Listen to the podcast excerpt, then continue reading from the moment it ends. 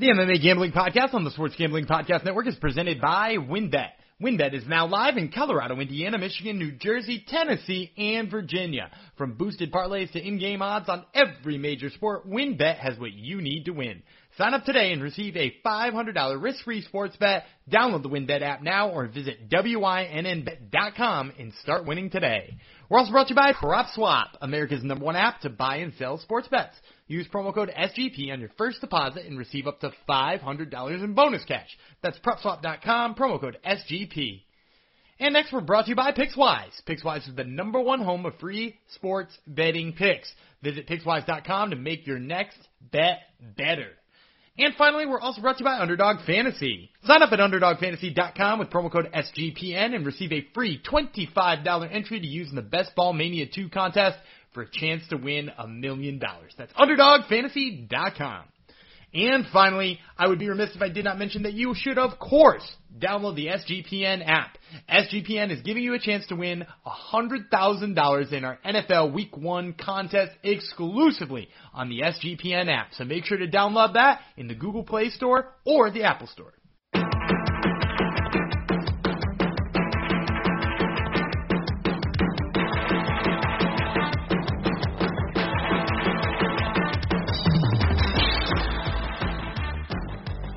Hidely ho, degenerinos, and welcome to the M M A Gambling Podcast on the Sports Gambling Podcast Network, episode sixty-six. And before he departed, uh, Juicy J, Jeff Fox, tried to convince me to uh, honor a couple of hockey legends in this episode, being that he's Canadian. But instead, I'm going to dedicate episode sixty-six to Rick Ankiel, the uh, famed pitcher for the the Reds or the, the Saint Louis Cardinals. He was a Saint Louis Cardinals outfielder, of course you know, but he was a pitcher before that, and when he was pitching, he wore number sixty-six. So we'll dedicate the episode to him other than what other hockey guy that Juicy Jeff told me to do. Um, well, of course, you can tell by me talking right now uh, that Juicy Jeff is not with us this week. Instead, he is on vacation again. So I, Daniel Gumby Vreeland, have taken the reins and am joined again by our favorite fill-in from the Fix Fights podcast with Kurt and Ben. Kurt Chase Patrick joining me. Kurt, thanks for jumping in. Always a pleasure, man. I love doing this with you, and, uh, you know, I wish Jeff the best on his vacation, but uh, I'm, I'm happy to be filling in, man. Absolutely. So, you know, obviously this past weekend was U F C Cannonier versus Kelvin Gastelum, uh, fight card that had some ups and downs and level of excitement, but first let's go over mine and Jeff's results, because we both actually ended the day in the positive. So, Uh, Jeff went seven and five, which is a pretty darn good record on a fight card like this. I went eight and four, so I took it just by uh, one fight. It seems like he never comes to the recaps when I have the better record. That's uh, sort of suspicious. So, um, but in addition to me having one game better of a record there, he profited ninety-four forty-three, which is pretty darn good, one hundred dollars. Uh, of victory money there, and I profited three hundred three dollars and seventy-five cents, largely behind having three different underdogs who I picked hit, which was a big, big, big thing on the night, and that brings overall our totals to, I am now up over six hundred dollars on Jeff on the year. Of course, we're both down a little bit because betting one hundred dollars on every single fight is crazy stuff. He's a little bit better on the locks, but we won't talk about the locks. Instead, we'll just focus on the moment that uh, I'm up about six hundred dollars on them. So uh, we're going to go fight by fight here in just a moment. But before we do, uh, I do want to let you know that this episode is brought to you by WynnBET. Ready to win money and boost your odds. WynnBET is now live in Colorado, Indiana, Michigan, New Jersey, Tennessee, and Virginia. And they're bringing the excitement of Wynn Las Vegas to online sports betting and casino play. Exclusive rewards right at your fingertips. Get in on all of your favorite teams, players, and sports from the N F L, M L B, N B A, N H L, golf, M M A, W N B A, college football, and, of course, so many more. Great promos, odds, and payouts are happening right now at WynnBET dot com. From boosted parlays to live in-game odds on every major sport, they have what it need, what you need to win. Ready to play. Sign up today and receive a special risk-free five hundred dollars sports bet. Download Bet Win. Download the WynnBET app now or visit wynnbet dot com and start winning today. So as I said, we watched Kelvin Gastelum versus Jared Cannonier. Um, usually we sometimes go over the attendance or The gate, uh, it was in the Apex, so, you know, the attendance looked like it was like fifty dudes, uh, and they probably made some better money than some of the fighters. Um, so let's actually just get to breaking down the action. So, the, speaking of fighters who feel like they did not make enough money, let's talk about Jared Cannonier's performance. He, of course, beat Kelvin Gastelum forty-eight to forty-seven across the board, and in a very rare moment, every single judge agreed on every single round. Jared Cannonier won rounds one, three, and four. Kelvin Gastelum two and five on every judge's scorecards. It seemed kind of straightforward to me. Uh, I, I don't think there was very much debate anywhere on it, but what did you think of Jared Cannonier's performance and sort of where it leaves him in the middleweight division? Yeah, speaking of the judges, that's kind of crazy, right? Because every... Like, every close fight, it's, or it's um, obviously sometimes not close fights, you see the scorecards all over the place. For, so for them to be in complete agreement, that's kind of wild. Um, I thought Jared Cannonier did enough. I thought he deserved to win. I thought he fought a smart fight. And, and I don't know, maybe I have to change my tune a little bit, but I still value a win over Kelvin Gastelum so much because I – dude, I'm still, like – I, I still think that that Israel Adesanya, Kelvin Gastelum is still there, and I do maybe I don't, I don't know. And again, he stepped on the scale, uh, uh, you know, point two five off, but that guy might be best suited at one seventy, but he's still a dog at one eighty-five. So for Cannonier to come back after the tough Robert Whittaker fight and put together a performance like this, a very measured performance against a tough guy like Kelvin Gastelum, I thought it really did a lot for him.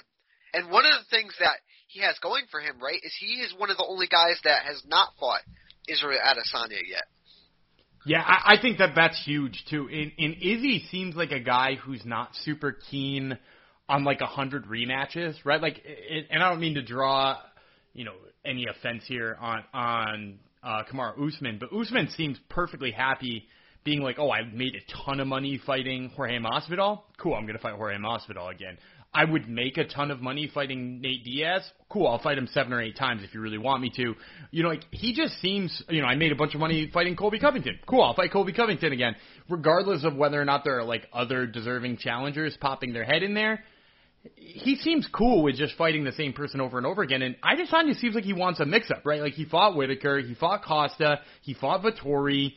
I mean, granted, the Vettori one was a rematch, I guess, but, like, he seems to be looking up and down those rankings to be, like, almost like the Anderson Silva of his era. Like, who can I beat down on this list that's still impressive? And to draw back to your original point about it being a uh, the good Kelvin Gastelum still in there and that, that win meaning something, I think you're right. I mean, like, he is one in five in his last six, which looks really bad when you're looking at it like that. But the losses are to Izzy, Darren Till, Jack Hermansson, Robert Whittaker, and now Jared Cannonier. Th- that's a crazy list of opponents for anybody to have fought, regardless of what the wins losses are. I I do want to ask though, you know, about Kelvin Gastelum. He, I talked about it last week with Rory McDonald, and and after he had had that fight with Robbie Lawler, he kind of seemed like a changed man. Do you feel any bit about that about Kelvin Gastelum? Does, does it seem like his fighting style is different after that? You know. War with Israel Adesanya? See, I, I don't, and I think I think they're a little bit. I, I, I like the comparison, and I think there's been a lot of, of comparisons between the two, but I still feel like I've seen that that fire from Kelvin, where he's willing to go through hell, and he's willing to still put out. Because if you look at all these fights, minus the Jack Hermansson fight, I mean the Darren Till fight, razor thin, Robert Whittaker fight, pretty damn close. This fight with Jared Cannonier, pretty damn close. Whereas Rory, it just seemed like that fight really took something away from him, and he never was really able to, like, um, I don't know, like, have to go through, you know, that dark place or, you know, however fighters want to, you know, refer to it as. I, I just don't feel like he could still get there. Whereas Kelvin, I do think he still got it in him. That's true. You know, like a good example of that is like Kelvin got absolutely tagged by Cannonier, right? Cannonier put him on oh the seat of his pants.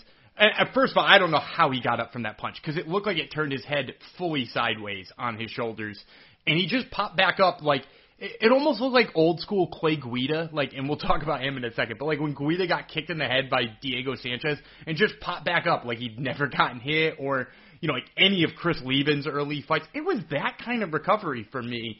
Uh, he pops right back up, and he gets right in Cannonier's face again, right? Like, he wasn't yeah. scared. Whereas Rory McDonald, Rory McDonald didn't want to trade with John Fitch recently. Like, right, that, and, exactly. and that that says, I mean, that says so much when you don't want to trade with John Fitch. Like, you should want to trade with John Fitch at all costs. So, yeah, I, I, I guess that that is probably premature to say about Kelvin Gastelum. But, you know, before we get into what we're doing next with Jared Cannonier, let's talk about what we should do next with Kelvin Gastelum. Because on one hand, he's clearly a top ten middleweight to me still, right? Like, if you're having a razor-close decision with Jared Cannonier, you're probably in the top ten of the middleweight division. But, on the other hand, if you're losing five out of six, it, we're probably talking about a big step back. So what would you like to see him do? How far would you like to see him step back? What kind of opponent are we looking at here for Kelvin Gastelum?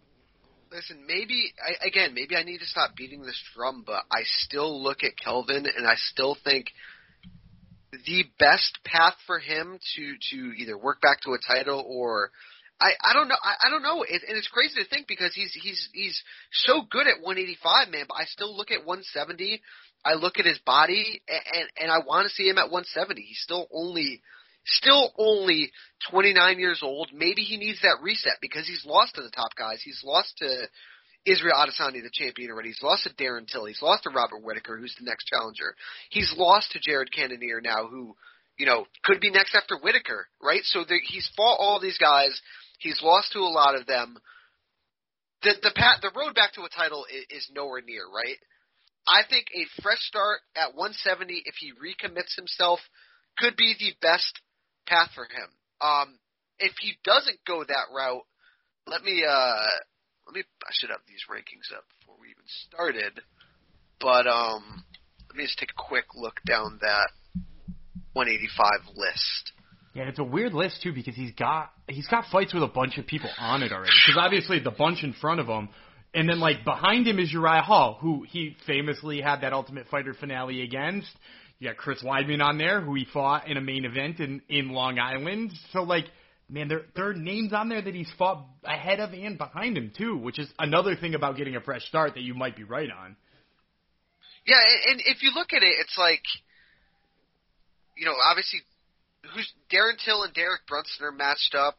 I mean, he lost quickly to Jack Hermansson. Sean Strickland is about to fight Luke Rockhold. If Strickland wins, I, I, I think that he's above Gastelum, right? Uh, Shab- Shabazian could be interesting, but he has a fight lined up. I mean, Chris Weidman, nowhere near. Maybe a Brad Tavares, but I just don't know if, like, Is that that's that's a big step back, man. It's, it's and, and it's not and it's not a good step spot to the title too. It's not no. like like you said. If if we believe, and he's only twenty-nine years old, right? If if we believe that there's a title shot in there for Kelvin Gastelum before he turns, let's say thirty-five, it ain't the the road doesn't go through Brad Tavares, you know. So, and so let me ask you this: am I crazy to keep like beating the drum of one seventy? Do you think that's just is that just out of the cards, like never going to happen again?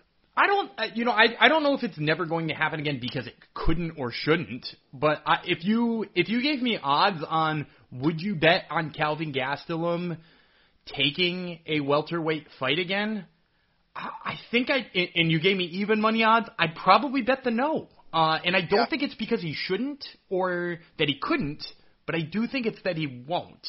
Um, and I, I don't know why that is. Maybe the yeah, weight cuts killing him. Maybe the U F C pressure, but like. You know, Mike Dolce, I don't know if you retweeted it or just tweeted it, but somebody posted a picture of Kelvin Gastelum that. looking cut as hell with Mike Dolce just, like, smirking behind him. Dude, that Kelvin Gastelum was a bad dude. Dude, he was. I mean, his res- his resume in general is just insane. If you go up and down and look at just names he fought from one seventy to one eighty-five, he has he has one of the best strength of schedules out there, and it's crazy he's still only twenty-nine years old. I know I'm not the only guy beating that drum, um, and, and maybe I'm wrong, but it's just it, it the, the picture right now for Kelvin Gastelum is as cloudy as it's ever been. Yeah, and, and if you look at his uh, – I'm just looking now at his record at, at welterweight, too, to remind myself. His only two losses uh, at welterweight were when he missed weight, Um, both times, and they were split losses to Tyron Woodley and Neil Magny. I know. Which is, ah, man, and then he chased out of the division. So All right. Well, let, let's say let's say we get our wish and we get to be his nutritionalist for a second, or or rehire Mike Dolce, and that's uh that's the power move we get to do right now. Who do you like to see him against it at welterweight? What what fun matchup do you think there is for him that would entice him to to go back to that version of Gastelum? Uh, we we talked about this gentleman uh, before he went on air today. Sean Brady. Oh, God, yes. I mean, Sean Brady is only ranked fourteenth, but, I mean, that fourteen is going to probably move up very, very soon. Um, he was injured and out of the fight with Kevin Lee, but that's a guy that needs a fight. That's that's a fresh name. Uh, Sean Brady is a stud. I think a guy like that could could do wonders for both of them, right? Because if Sean Brady wins, obviously he gets a big name on his resume. And if Kelvin Gastelum wins, boom, he comes back to one seventy with a lot of momentum. Yeah, I, I agree with that, and I even actually think you could run him a little bit further up the rankings. Not again, like Sean Brady being fourteen is not doing what that name is justice, because I, I think that dude's a killer and probably yes. has a, a very bright future in that division. But, uh, you know, I, I'm also cool with names like Jeff Neal. Like I, yeah, I Jeff Neal would be a good one. Je- Jeff Neal would be a fun fight. Like, Bilal Muhammad and Michael Chiesa might be a little bit of a stretch. I was cr- probably not that much. Chiesa, yeah, Chiesa like would be a cool one coming off that loss. Coming off that loss, having a little bit of trouble, uh, you know, and like, hey, maybe that's perfect for him. Maybe that's like just what he needs. Like he fought Vicente Luque and had trouble with Luque. Kelvin Gastelum, probably not Vicente Luque, but like a good enough test to see what Chiesa's made of. Um, you know, obviously Chiesa's not going to knock him out. We'd probably have to see, you know, stalemate in the wrestling department. It would be really fun. So, yeah, I think there's tons for Kelvin Gastelum down there. And the other thing, like you, I, I mean, like I, I want to harp on this point. You said it's fresh, and that's the key here. It is here. fresh, that, yes. Like we need, if Kelvin Gastelum is going to continue selling us on himself being a title challenger, and his management is, and, and the media is, because I think we all believe it too, is we can't look at, up at the rankings and see five guys in front of him that have beat him. And that's what we're doing right now. Five guys yeah. in front of him in the division have already beat him. So, like, where's that path to, to Israel Adesanya again? It, it just doesn't seem like it's there. So, all right, well, I, we've probably harped on Kelvin Gastelum's weight for long enough. Let's talk about uh, the former heavyweight, Jared Cannonier, uh, and where he goes next at, at middleweight, because seemingly he's staying at middleweight. Whittaker's getting the next title shot against Israel Adesanya. They said he may be waiting until the beginning of twenty twenty-two. I don't know whose timeline that is, but that's the rumor out there now. Paulo Costa's booked with Marvin Vettori. Uh, Derek Brunson and Darren, uh, Derek Brunson and Darren Till are booked already.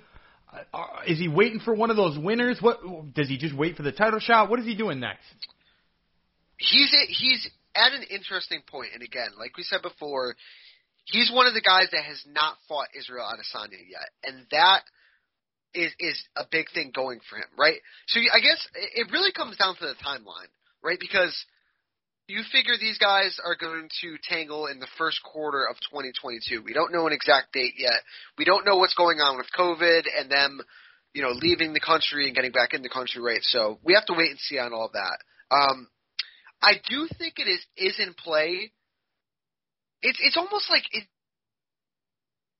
it's almost like a pseudo little middleweight tournament, right? Because a lot of these guys, like, there's not after Robert Whittaker a clear cut number one contender, so we're going to have to see what happens with those two fights, right? The Darren Till Derek Brunson fight and the the Vettori Costa fight. Obviously, if, if Vettori wins, he's not getting the next shot. Um, Paulo Costa, if he gets a huge win, maybe he can vault himself back into that with. Obviously, the beef with Israel Adesanya and the whole wine drinking and whatever the hell else Jesus, Paulo Costa was saying. Weird storyline. But again, Dan, just like you had said before, right, it doesn't seem like Israel Adesanya necessarily wants to keep fighting rematches. So I, I do think pretty much this is this is, this is a, a beat-around-the-bush way of me coming back and saying that I think Jared Cannonier has put himself in a really, really good spot. I think the one guy – that could throw a wrench into all this if he does win and wins impressively is Darren Till. I think if Darren Till wins impressively, maybe he jumps the line and fights Adesanya. But, uh, hell, dude, we could even get a Jared Cannonier. Uh, dude, honestly, Jared Cannonier might – when when is the Vettori Costa fight supposed to happen? Oh, yeah, he could fill in for Paulo Costa when he yeah. inevitably still has COVID symptoms or a exactly. contract dispute. Yeah, like Dude, he could even step into one of those fights and, you know.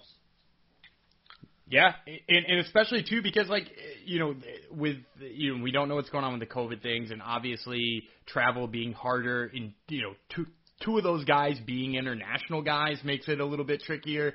He certainly could walk into one of those, and I, I'm going to just one hundred percent agree with you. I think probably the thing for Cannonier, because he didn't, you know, if that, that left hook just absolutely knocks out Kelvin Gastelum in the third round, uh, we're, we're probably not questioning it. We're probably just already booking it. But because it goes to a decision, because he loses the fifth round, I'm saying he probably has to fight one of these winners. He's probably got to fight Paulo Costa so. coming off of a Marvin Vettori win. He's probably got to fight Derek Brunson coming off a Darren Till win. But I one hundred percent think you're right. If Darren Till goes out there and beats Derek Brunson, I don't even know that it has to be all that impressive. Izzy, Izzy seems to want that fight. I have no idea why. His management seems to want that fight. I mean, like, I guess let him have that fight. It's fresh. It's new, too. But you're right. I, I think that for some reason that's the one that they want. Um, so maybe that's the one they're going to get. But Um, that just about does it for our talk about the middleweight division before we move on to the next fight. First of all, let me tell you that both me and Jeff did t- pick Jared Cannonier at negative one sixty, so we cashed that ticket as well. Um, and let me, let me also tell you about PropSwap. This episode is brought to you by PropSwap, America's number one app to buy and sell sports bets. Football season is about to kick off, and PropSwap is here to make your season the best season ever. With PropSwap, your bet doesn't need to win in order to make money. It just needs to improve. For example, last year, the Buffalo Bills were thirty-five to one to win the Super Bowl. And after they reached the A F C Championship game, a PropSwap customer who bet one hundred dollars on the Bills before the season sold that ticket for nine hundred dollars. That's an eight hundred percent return for the seller on a ticket that did not win. It ended up losing. So think of PropSwap like the stock market, but for sports betting. Buy, buy low, sell high. And the average ticket seller on PropSwap makes over five hundred dollars a month just listing and selling tickets. And when making your bets, make sure to go for two, make two tickets on the same exact team, and then you can sell one for a profit and keep one just in case it t- cashes. Get started today by going to PropSwap dot com or download the PropSwap app. PropSwap is where America buys and sells sports bets. All right, so let's go to the co-main event, lightweight action between Marco Madsen and Clay Guida. Maybe not the most exciting fight on the card. It goes down as a split decision. One judge giving Madsen one round, one judge giving Madsen two rounds, and one judge giving Madsen three rounds. Uh, this is unfortunately the only fight on the card where I do have to admit that Jeff picked the correct fighter and I did not.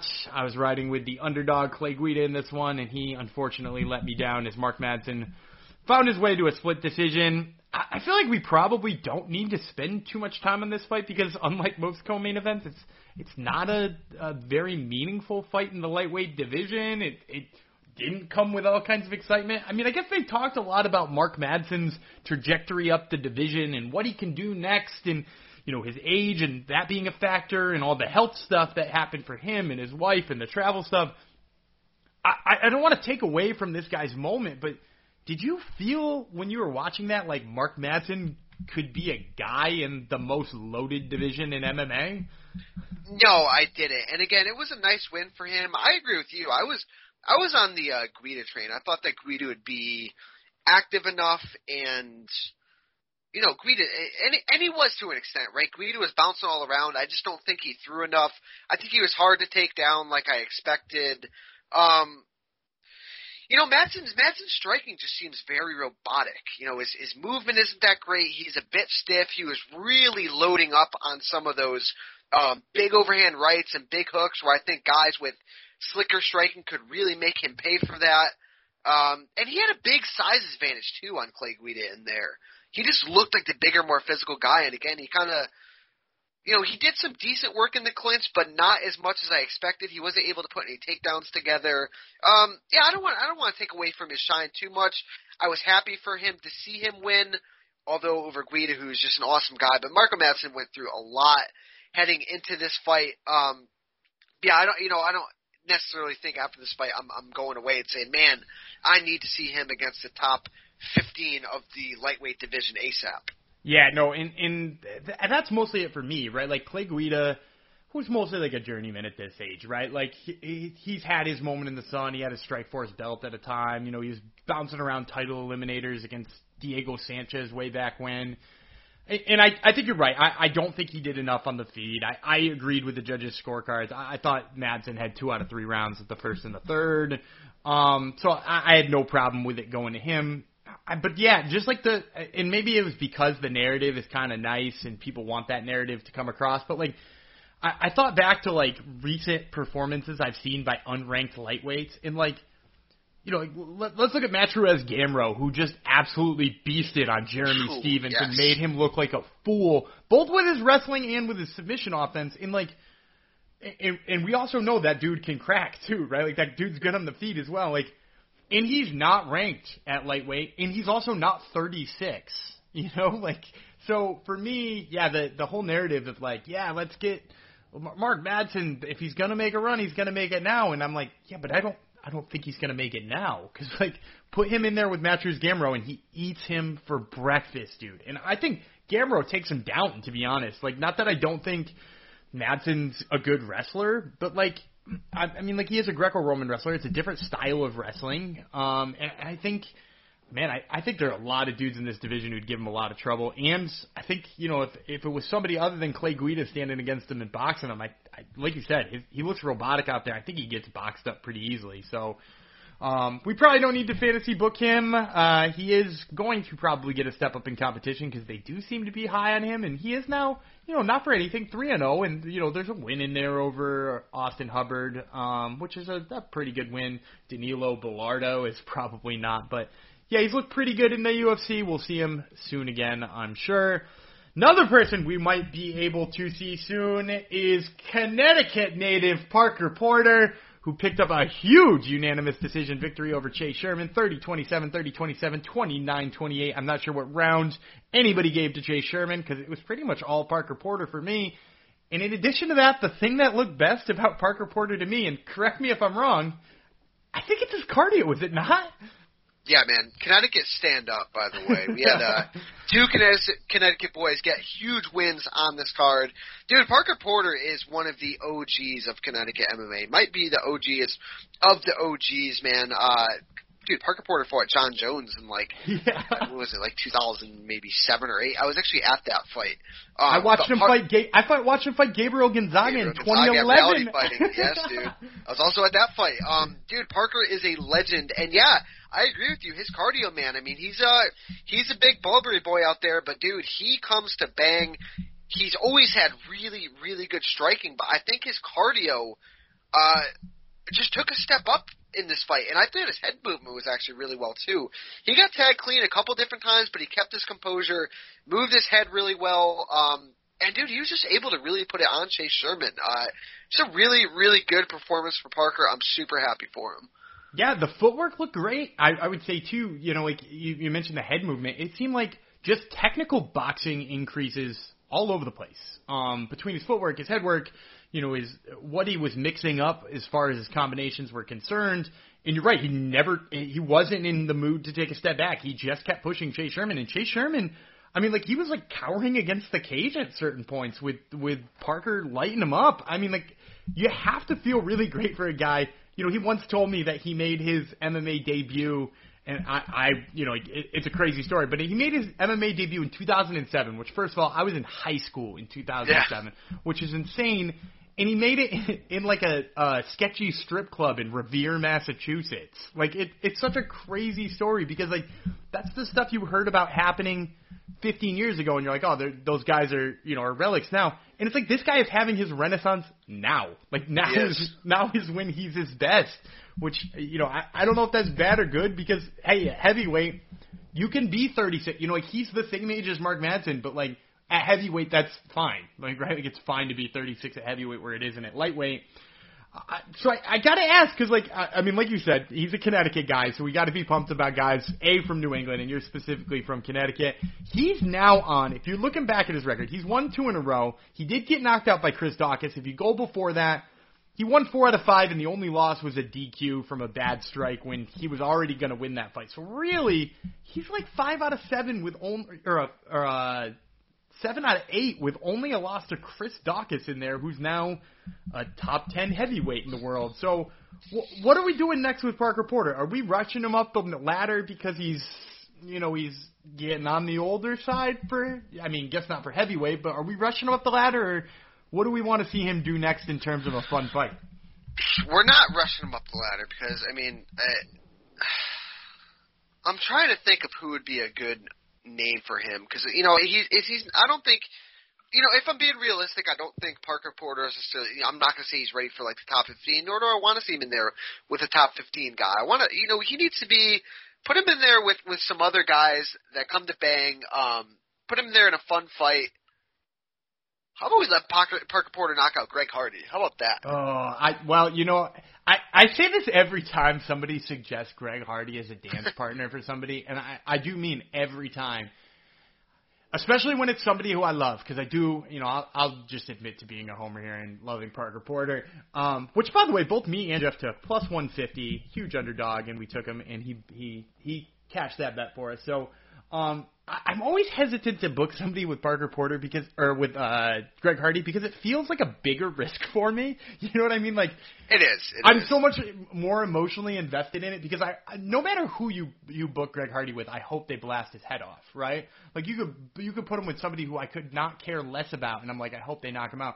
When they booked him with Tai Tuivasa, I was like, you're gonna tell me that if he loses this fight, I have to watch Greg Hardy celebrate, I have to watch Tai Tuivasa lose, and then I don't get a shoey? You got to be kidding me. Like, right? Like the stakes are higher. And now with Parker Porter, I feel the same thing. Stakes are higher.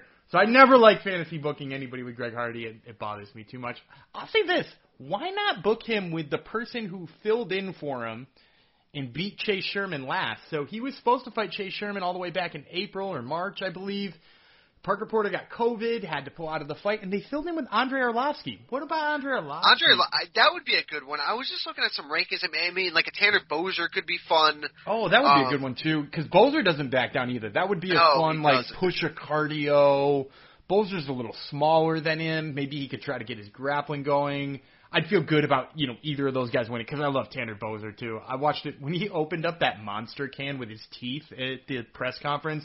Very funny moment. Like, that's just the most, like, yeah, backwoods Canada shit ever. Yeah, the Greg Hardy was more me not doing my research and having anyone at the top of my mind. But, um, yeah, I, th- I think a guy like Tanner Bozer, I think Arlovsky would be great, honestly. That would be a good one just for, for Parker because Parker's a vet of the game. He deserves a fight like that. And Arlovsky, dude, I mean, the guy is a just a ageless wonder. He's just fighting – tough guy after tough guy. He doesn't care if he's getting a ranked opponent or a guy that's making his debut. He says yes to every fight. So, yeah, that is a really good pick as well. And he just fought Chase Sherman on short notice and beat yeah. Chase Sherman. So, like, exactly. they're, they're both coming off a win over Chase Sherman. They both decision Chase Sherman fairly easily. You know, like, I, I don't think there was any debate on either of them. So, yeah, like, you know, maybe that's it for Parker Porter. But, uh, you know, regardless, I, I'm just...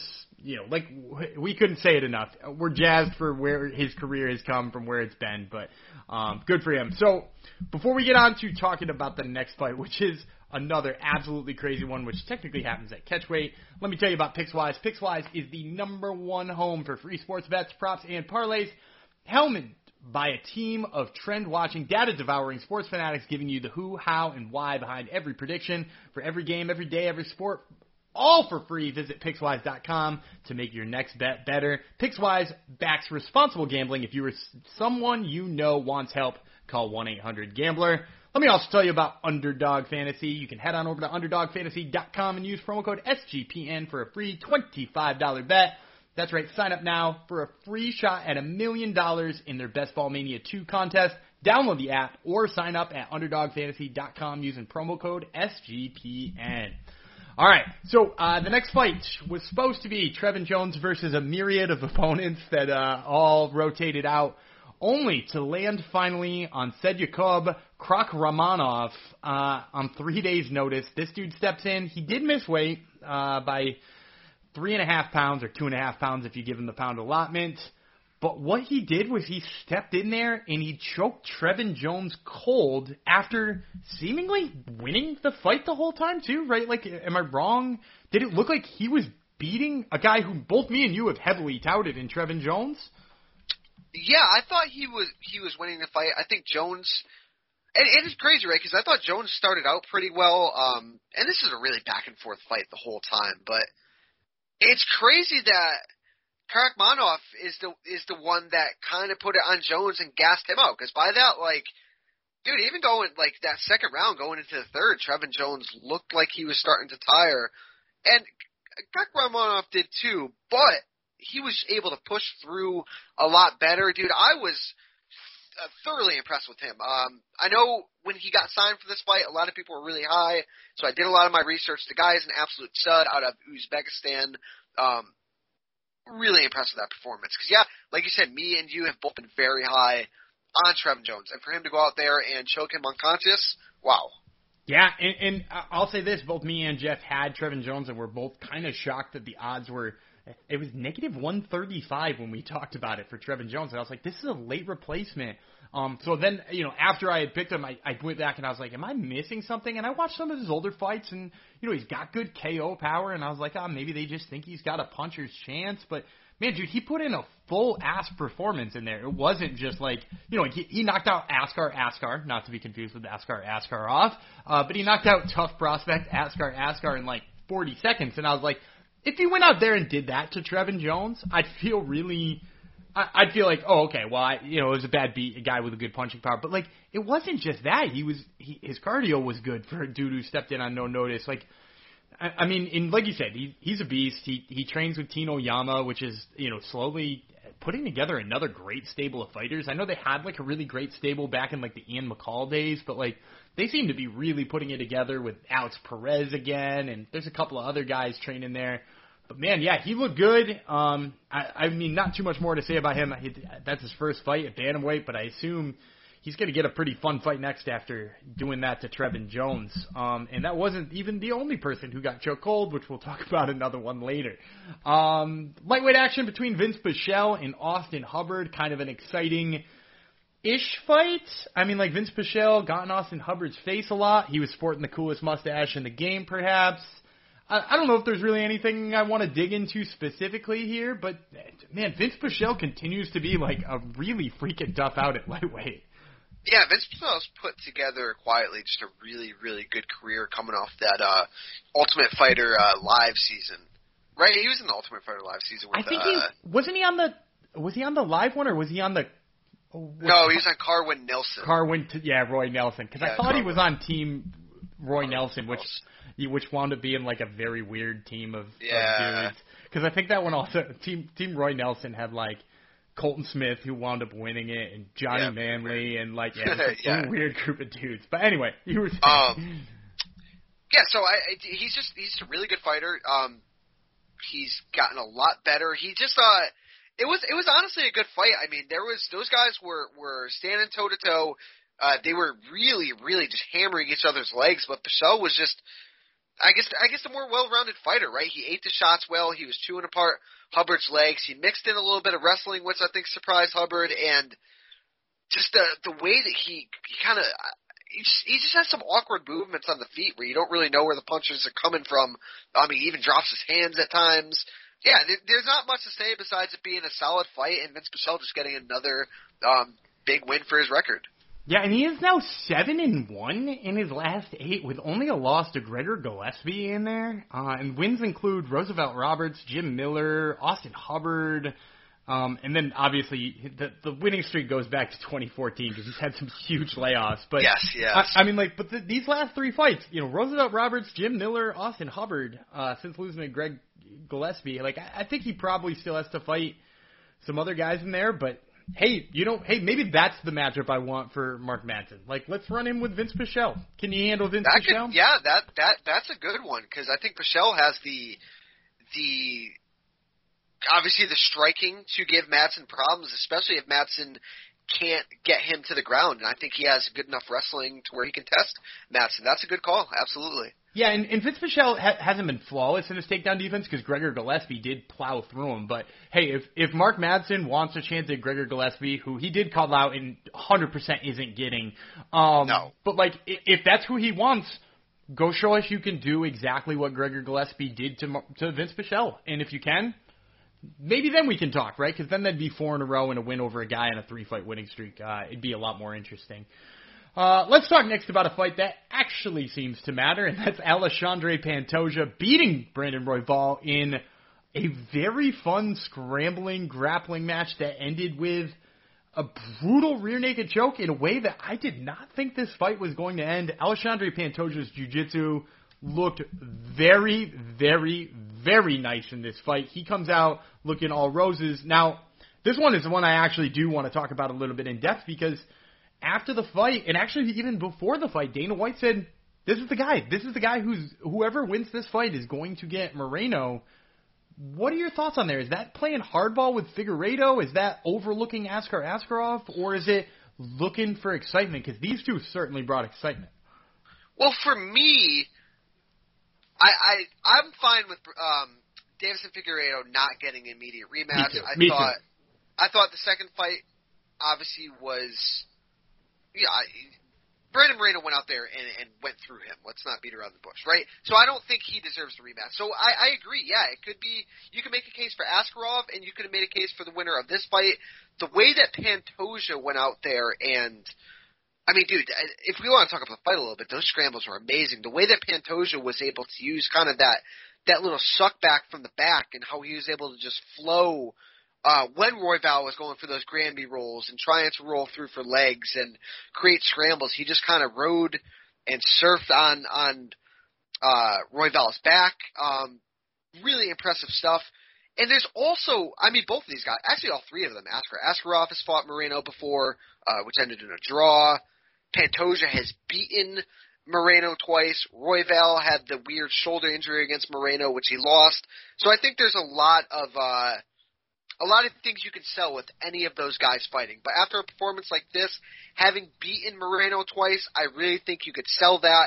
Um, I mean, just two guys that are extremely nice. How about that humble call-out? Um, I love I the call-out. The call-out made me so happy. it, it, yeah, it's, it's just great. The guys are it, – I, I really – and both of their first two fights were, were awesome, right? The fight on The Ultimate Fighter and then the fight in the U F C. I think it makes a ton of sense.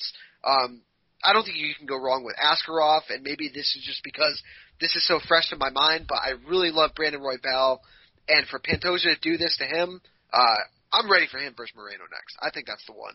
Yeah, and I'm really high on Royval, too. You know, I, I failed to mention the last fight. We both did take Vince Pichel, and Vince Pichel came out on top.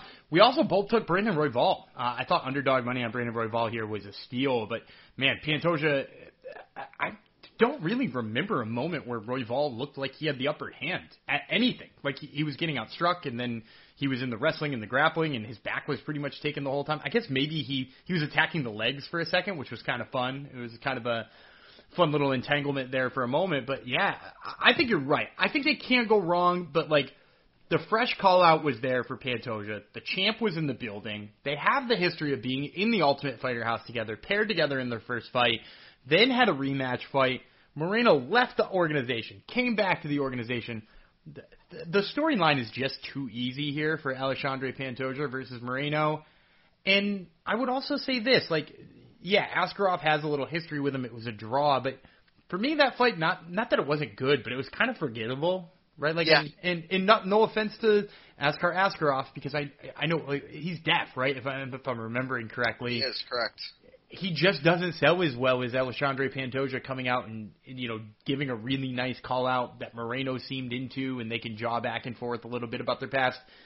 It's just different, and it, it seems terrible that that's probably how you wind up booking it, but, hey, that, that performance was worth it, even if the uh, all of that isn't behind. So before we put this flyweight one to bed and get to speed round through the prelims here, I did want to ask you, what do you think of that matchup? Because Pantoja does have the lead, two nothing here. I mean, granted, one's in the Ultimate Fighter house. So it's not an official record one. It's an exhibition. But wh- what do you think about his chances here to dethrone the champ? Because it, it seems crazy because just a little while ago we were talking about Pantoja having lost two out of three.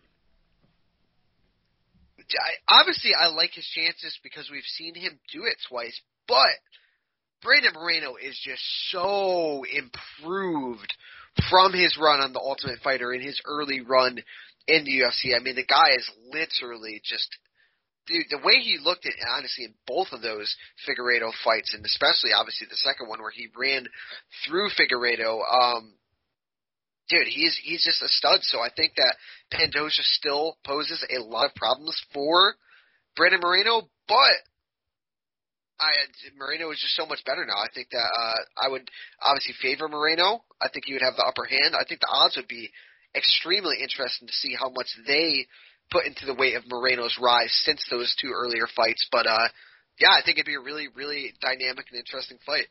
Yeah, and, and you're right. Dynamic is the word here, because like I, I'm thinking to myself, like, oh, who has the advantage in this spot? Who has the advantage in this spot? What would the intention be of this fight, or what would the intention be of? And I don't know the answers to any of those things. Like I, I don't know. Would would Pantoja want to wrestle Moreno? Would Moreno want to box Pantoja? Would Moreno want to wrestle Pan? I, I have no idea, and I have no idea what it would look like. And so there's another reason I'm in for it. Like I don't know what it would look like after all these years and after all these improvements. So. I'm here for it. I hope they book it next. I hope they book it soon, because it seems like he didn't take very much damage, and they're looking for title fights in, like, the December area. So color me in for that one. And here, here's here's the next the next match we make, right? Book that. Boom. We book Askar Askarov, Davison Figueiredo. Put it on the same card. Put it on the same card. Right, exactly. Boom. Done. A little, uh, you get the title fight. You get the, the big title weight title fight eliminator, and now you got your division mapped out. I love it. Now, I do want to ask really quickly, too, because this is a weird spot now for Brandon Royval, who's dropped two in a row. Um, you know, he's still pretty highly touted in this division. Is there anybody that you that comes to mind that you'd like to see him fight next? Because he does have a win over the guy immediately behind him in the division, Kai Kara France. He, he's got a win over, you know, he's not number six right now. He's got wins over seven and ten. So it's not like he's going anywhere, but anybody you'd like to see him fight next? Um, I'm looking at these rankings. I mean, Alex Perez could be in. Has he fought Alex Perez yet? No, he's not. Alex Perez could be interesting, because Alex Perez was linked with uh, Askar Askarov until that fell through, correct? Oh, right, right. Yeah, yeah. And, and I wonder if, too, that's part of the – now that you say that, because you're one hundred percent right. That fight fell through, and I just looked up – Uh, Alex Perez has a fight coming up with Matt Schnell now, um, which I did not know was going to happen, and that's happening on September fourth. The winner of that would be a good matchup for Royval. Yeah, I think, yeah, I think, uh, dude, honestly, Royval could fight a, fight a ham sandwich, and I'm, I'm tuning in. Yeah, you know what I'm saying? Like, that's true. Um, I still think I, I think any of these fights you put them in, it's it's going to be fun. Um, yeah, dude, any of these fights, Suma Derji would be fun. I just. Yourself said, love that dude. Yeah, I love awesome. Sumu Derji. Low, low key really loved him. And uh, another one at the bottom of the division I've really grown to like is that Amir El Bazy. Yes, he's good too. He's like a lot of fun to watch too. So yeah, there, there's so many fun names. And also, th- this just dawned on me as you were saying it.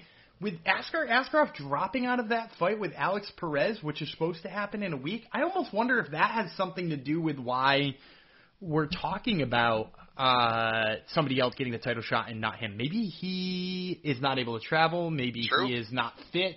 Um, maybe there's an injury we don't know about, because he did, that fight did, like, they said eventually we're just like, oh, it didn't get signed or whatever. But, like, maybe there's something behind that, and maybe there's a reason why um, we're just suddenly not talking about uh, Askar Askarov as a title challenger, or at least uh, Dana isn't. So, all right, yeah, so give me Alexandre Pantoja uh, and...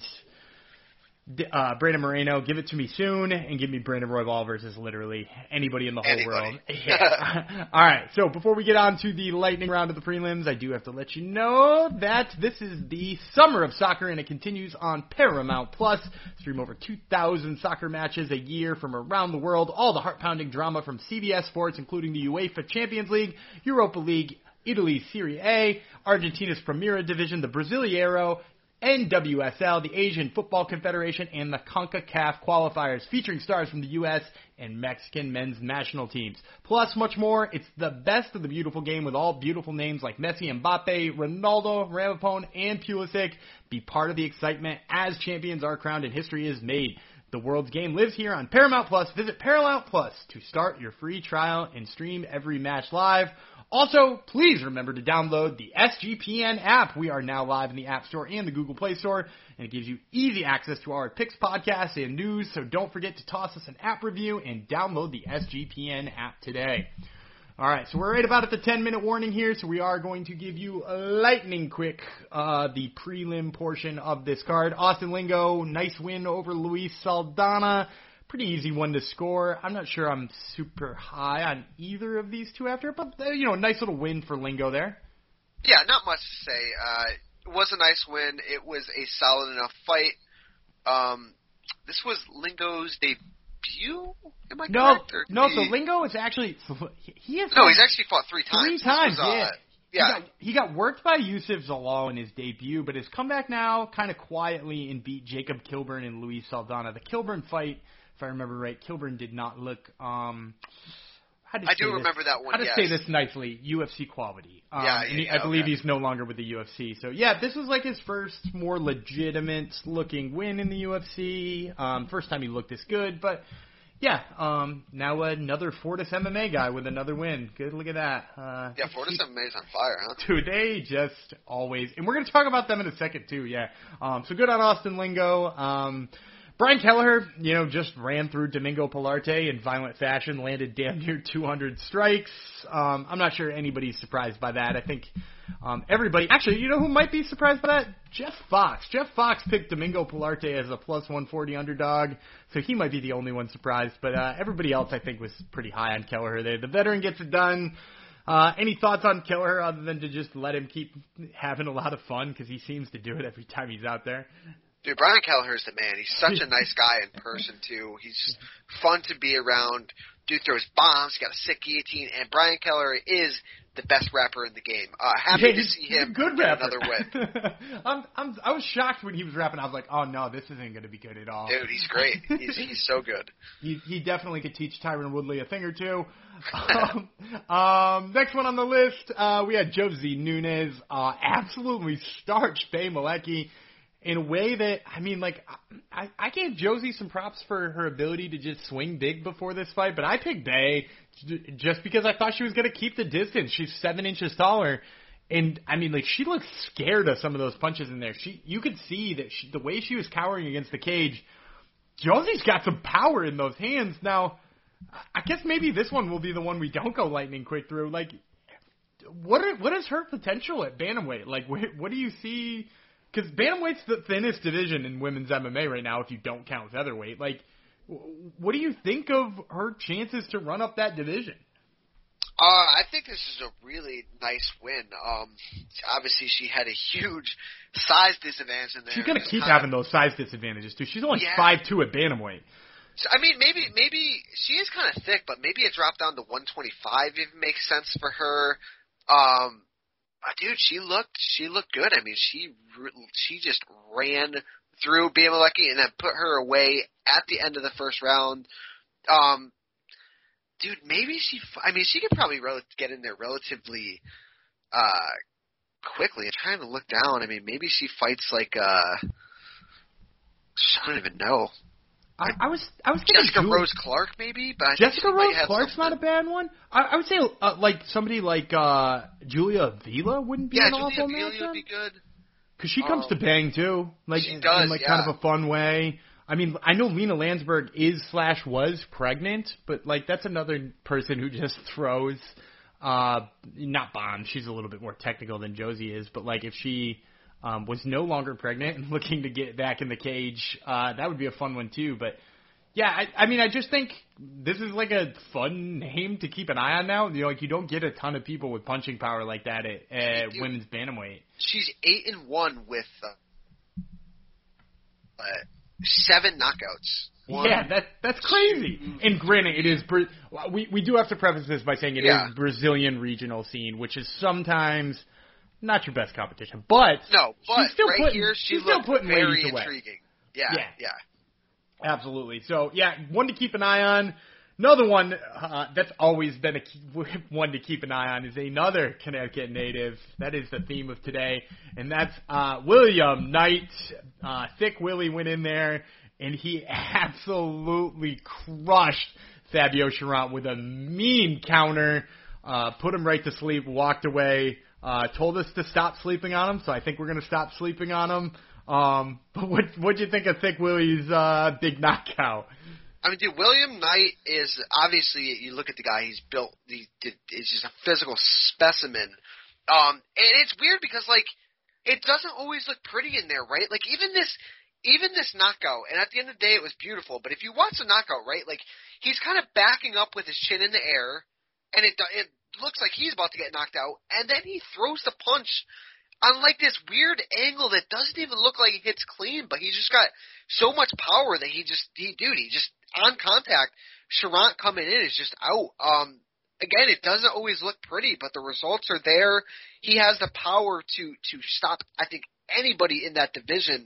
So he's another guy, man. You just keep putting him in there uh, in fun fights, and uh, he might not win them all, but he's going to produce, he's going to produce fire probably every time he's in there. Yeah, the way I broke down this fight before we before it happened was Fabio Charant makes mistakes, William Knight makes maybe more mistakes, and it might not matter who makes more mistakes. It might matter who makes the wrong mistakes. Yes, exactly. Um, and, yes. and that's the thing about William Knight's fights is, like, he's probably going to go in there and make three or four weird and bad mistakes. And if you make one in response, it, you're done. You've lost. Because that's what happened on the Contender Series, too, when he beat that Cody – was it Cody Brundage he beat? Yes. Um, and, and that guy had, like, good takedown offense. Like, William Knight made, like, a stupid move and got himself taken down in, like, two seconds. And then he just powered up like Derek Lewis, got himself to his feet, and just bashed the side of Brundage's head in and got a T K O because Brundage left his head in the wrong spot. So – yeah, I mean, book them with fun dudes who might possibly make mistakes, and uh, yeah, I'm, I'm all here for it. So, big one uh, for big one for William Knight. I was going to say, I'm looking right now. It looks like Darren Stewart and Justin Dustin Jacoby are fighting next week. Uh, that could be a possible the winner of that. Put them in there with William Knight. Those guys both come to bang too. Yeah, and, and William or uh, William Knight versus Dustin Jacoby would be a very weird mix of a guy who wants to try to be a very technical kickboxer and a dude who just wants to slug, and it would probably be such a weird combination oh. to draw out that aggression in Jacoby. Because we got to see and I, little... I think he would, too, because Dustin Jacoby has a, a rock-iron chin, too. Yeah, he took some shots from Ion Kudalaba in that first round. Yes. He, he's coming off that draw with Kudalaba where he lost the first round ten eight and then yep, won ten nine, exactly. ten nine. Yes, yeah, he took a beating from, from Kudalaba. So it would be interesting to see if Knight can give him that same level beating or even more. And if he can survive that, I mean, like, I think his cardio is way better than William Knight. So, I mean, you'd probably see a very similar type of fight. So, yeah, I'm all here for it, especially if Jacoby um, is able to get through Darren Stewart this upcoming weekend. Um, and then that brings us to a lightweight fight, which was uh, definitely the highlight of the night for just about everybody. And that's Ignacio Bahamondes spinning wheel kicked Roosevelt Roberts. But let me set the table first of all. He's clearly ahead thirty to twenty-seven. There are five seconds left in the fight. He chooses not to disengage, not to throw a couple of safe jabs and cover up. He decides to throw a wild ass spinning wheel kick that lands flush on his man's chin and just puts him out cold with five seconds left on the clock like a freaking beast. Dude, this was so fun to watch, first of all. And second of all, I've seen the replay seventy times, and it doesn't get any less good any time I've seen it. Dude, Bahamondes is a stud, man. He has a, he's, his offensive output is great. Um, I mean, that's that's got to be up there.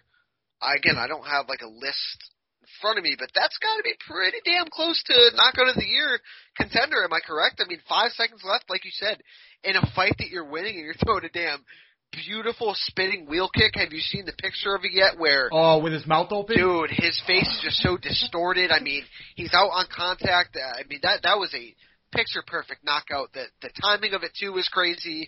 Wow. Yeah, and and not to change the subject, because if you haven't seen that freeze frame, go back and look at that freeze frame because it's wild. But also, while you're at it, go back and watch the or go back and look at the Josie Nunes uh, Bea Malecki freeze frame, because that one is also not bad. It's yeah. not as good as this one, but there, if you haven't seen it yet, I highly suggest that one as well. Um, but yeah, good on him. And hey, you know what? He did lose his U F C debut, but it was a split decision loss to John McDessie in a very technical kickboxing match, which was super fun to watch. So, and he's only twenty-three years old. So I, I'm I'm psyched on Ignacio Bahamondes. I think there's a lot of fun fights out there for him, and I, I can't wait to see what happens. Also, worth mentioning, too, his takedown defense was amazing. He looked yeah. really good defending takedowns. I think he, uh, Roosevelt Roberts went zero for twelve um, in takedowns, so good on Ignacio Bahamondes. Um, and then that brings us to the curtain jerker, the welterweight contest between Ramiz Brahimai and Sasha Palatnikov. Um, I've been writing Ramiz Brahimai since they signed him, but also definitely before this fight. Uh, I had him as my lock of the week. I gave you guys a prop saying to take him by submission, which was, uh, I believe, plus one fifty. I thought that that was a steal. And not only did he get it done, he got it done in two and a half minutes, subbed him pretty easily with a rear naked choke, put him out cold, the first of the two of the night. I'm going to throw this at you here on this question here because, obviously, Ramiz, it's his first win in the U F C. He beat a guy coming off who's only one and one. We don't know what's next for him, but if you're Ramiz, you go in there, and, and in two and a half minutes, you put your opponent out cold with a sweet rear naked choke after some nice grappling in the first fight of the night. How bummed do you think he is at the end of the night not getting a performance bonus? Because he winds up getting skunked here for Pantoja, Baja Mondays, Willie Knight, and Josie Nunes. They all take him home.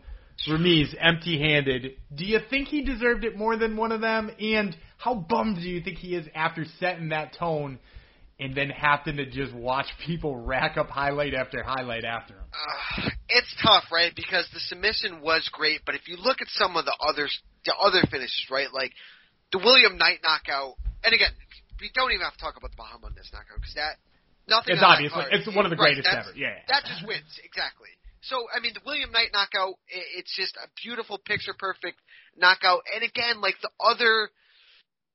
Pantoja, I mean, he's he's in a pseudo number one contenders fight against Brandon Royval, so I, I just think that the level of competition was there. It, it's it's tough for uh, Ramaz, but I I gotta kind of agree, man. I just think he was up against it, and again, maybe maybe recency bias caught up to him a little bit too, because those fights all happened later in the card. But uh, I mean, nonetheless, he looked great. And it was nice to see his uh, ear stay on his attached. Head. Yeah, yeah, and I, they like zoomed in on it before the fight too. I was like, you can't even tell it was no, it was not attached. Yeah, great job. On, but no, I, I agree with you on the performance bonuses. I, I went back and looked oh, afterwards. I didn't even see, uh, Josie Nunes' knockout obviously too was fucking amazing. Yeah, and, and like so for me, she's an one thirty-five pounder who put somebody out with one shot. I you know, know. Like that that that automatically for me is pretty much right there. The Willie Knight one, like you said, is just crazy. It's one-touch knock away. You know, the yelling, you know, amps me up even more. Baja yes. Mondays, we don't need to discuss. Nope. And uh, you're right. And not just Pantoja getting the same choke, you know, nearly putting his opponent out with that same choke, and it being high-level competition. Also, just like top to bottom, his grappling in that was higher level. You know, yes. like Ramiz is, he was methodical. He moved from, you know, full guard to half guard to side control into mount, and then he took his back, and then he subbed him, and he moved, changed the choke. Dude, he freaking Pantoja was doing somersaults like nonstop, and it wasn't his choice. Like he was just holding on to somebody doing somersaults and Granby rolls and all kinds of craziness, and he winds up with the rear naked choke anyway. So yeah, I, I agreed with it, but man, does that have to suck? Being the first guy of the night, setting the tone like that, and then watching his. People just rack up highlight after highlight. I but. know, right? You're kind of like seeing money just like evaporate from your hands. But uh, yeah, that that wins that wins a performance bonus on ninety-five percent of cards. Right, exactly, uh, and, and exactly. Just not this night because this night, low key. You know, now that we're we've completely ran it all down, like with the exception of a couple of the main card fights that I did find. You know, kind of got slow at points, like the Mark Madsen fight or the Vince Pichel fight or even the main event at sometimes. Like you said, it was a methodical victory for Cannonier, but maybe not the most exciting. With the exception of a couple of those late decisions, dude, every fight on this card had some sort of excitement in it. You know, like either a big knockout or Brian Kelleher throwing two hundred punches or, you know, a technical guillotine choke or, you know, like it was a pretty damn good card for one that people were dogging to start. Yeah, I mean, honestly, top to bottom, uh, just amazing. A lot of finishes are produced. Obviously, it's going to produce one of twenty twenty-one's best highlights. Um, it had the intrigue of the main event. Yeah, man, it, w- it was a really, really good card top to bottom, which I feel like we've been saying for a lot of these U F C cards lately. I mean, again, like, you know, a lot of these cards will have, like, the one big fight at the top and just kind of thin out, at least name value-wise, but usually they're just churning just good card, good card after good card. Yeah, well, I'll tell you one that doesn't sleep on uh, name value, and that's the fight card that's coming up that we will be breaking down on Wednesday. That main event is Edson Barboza versus Giga Chikadze, which, like you said, is the one fight at the top with name value, but There's name value up and down this card. We're also getting Kevin Lee versus Daniel Rodriguez in a crazy welterweight fight. You get Gerald Meerschaert versus Makhmud Muradov, which is a middleweight fight, which is kind of exciting. Um, you know, the aforementioned Dustin Jacoby, Darren Stewart fight. Sam Alvey's fighting, which, you know, I'm always here for Sam Alvey. Plus the two Ultimate Fighter finales, which uh, if you guys have been watching The Ultimate Fighter this week, or this year rather, um, you you might know that I, I'm pretty high on a couple of these guys. I, I think there's a lot of potential with, with two or three of them. Um, there was obviously like a weird last-second change that pulled one of the fighters out. Again, one of the ones I was pretty high on, but yeah, it, it's looking like a good card. I'm going to, before we depart here, ask you for uh, for an early thought on Giga Chikadze, Edson Barboza. So really quick before I give you that, did you actually watch The Ultimate Fighter? I, yo, dude, dude, I am, so, you know, and if, if people who frequent the show know this, I openly admit to being one of the few people still watching The Ultimate Fighter when it comes out every week, dude. Like, and I watched, I watched it this season, too. I went a lot of oh, seasons good. without okay. watching it, but I, I felt like I needed to watch it. And I got to say, they did a better job this season, I think, focusing on the fighters and their stories. And maybe it was because there wasn't, you know what it was too with a lot of the fighters in this season, and maybe it was the last couple seasons, but there wasn't a lot of like beef. Like everything yes. felt like they were just there to do business and do work. And you know, I was sick of just the same reality bullshit every single season. Obviously, it produced good fighters, but it just got old. But I really, I honestly felt like this season, uh, it was really good. I, I enjoyed it. Dude, you're you're just you know you're saying all the things that I feel. Like it, it was a season that there wasn't the alcoholic meltdown of Junie Browning or, or Julian Lane in there. There wasn't uh, a fight in outside the house. So, yeah, like there wasn't somebody screaming at anybody else. There was like people generally didn't like Brian Ortega's coaches, um, which, by the way, do you know – this is a fun piece for anybody who's been watching this season. You know the coach, the kind of older guy who's yes. the coach of Brian Ortega with the glasses who's kind of a pain in the ass, told yes. that guy to elbow the thigh? Yeah. Do you know who that is? Who is that? That's the guy who Gary Goodridge put in a, a, cruci- a crucifix and elbowed in the side of the head like nine thousand times. Are you serious? I'm dead serious. I looked it up. His name is Paul Herrera, and he's the guy who Gary Goodridge put out with a crucifix like four hundred fifty times. Damn, man. You're uh, you're putting this guy on blast. I feel like that guy like kind of like went under the radar and like fell off the face of the earth, and look at him now, he's back. Holy shit, I did not know that. It, yeah, it's weird that they wouldn't mention that on the show, that he's had two career M M A fights and the second well, one ended that way.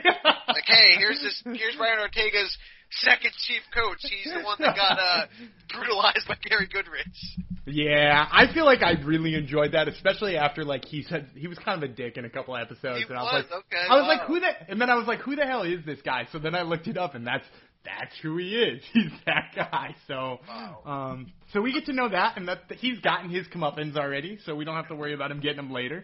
Um, all right, so let's let's switch to talking yeah, about the Barboza. Giga going on. No, I, no, I love the tangent. This show is built on tangents. So, uh, uh, it's a Barboza. If, if I'm going to be very honest with you, I don't have a big read on it. I listen, I'm I'm pretty damn high on Giga Chikadze. I like what he's been doing, but, dude, look at the resume. He has not fought anybody near the level of Edson Barboza. Again, he, he fought Cub in his last fight, but Cub is honestly probably a couple years past it. You know, when Edson Barboza first announced that he was going down to one forty-five, and this is kind of similar to Jose Aldo going down to one thirty-five, I thought it was the worst idea ever. I'm like, how the hell is this guy going to get ten more pounds off of his body? But dude, he has looked so good. I thought he deserved the, the win in the Dan Ige fight in his debut. Dude, he chewed through Shane Burgos in his last fight. Remember, he had that um, that really weird, uh, the delayed knockout where Burgos looked fine and then the equilibrium went and he got knocked out. Um, I, this this is just really, really freaking good matchmaking. If I had to make a lean, I'm going to go with Barboza and the experience over five rounds. But, uh, man, I would not be surprised if, uh, if Giga comes out with a win. Hey, what are the odds, by the way? Um, so right now, Giga is actually a slight favorite, uh, which really shocked me because I, you know, like you, I, I like Giga Chikadze quite a bit. The experience factor does worry me, and it does make me think that, like, mm, he hasn't fought... I mean, he does have a huge kickboxing background, but he hasn't fought anybody in M M A like Edson Barboza. But he's a... Right now I'm seeing negative one fifteen for Giga and negative one oh five for Edson. So it's razor close, but right now... The nod is to Giga, which to me, a little bit crazy. Um, but, uh, yeah, I mean, I'm going to have to think on it a few more days before I make my official picks on the episode anyway. But uh, we will get to that once again on Wednesday. So uh, as a friendly reminder, if you guys are listening to us in the S G P N feed, make sure to subscribe to the M M A Gambling Podcast specific feed. Leave us a review. Leave us a nice little rating. Um, and, of course, make sure you subscribe there because as we move forward into football season, the S G P N feed gets a little crowded, and they might leave an episode of ours or two out. So the only way that you can guarantee to get each and every one of our episodes is subscribing in the M M A Gambling Podcast feed. Also, make sure you follow all of our writings on the Sports Gambling Podcast Network. I've got some pieces up there now that you can check out each and every week. You can, of course, check out my podcast, the Top Turtle M M A Podcast, which this week will have both Giga Chikadze and Brian Battle, who will be fighting in the Ultimate Fighter finale on it. And while you're at it, make sure you check out Kurt's podcast as well, the Fixed Fights Podcast with Kurt and Ben, which you can follow on Twitter at Fixed Fights Pod. And you can follow him on Twitter at K C P K O. Um, and until next time, I'm Daniel Gooby Freeland. He is Kurt Chase Patrick. We will catch you on Wednesday.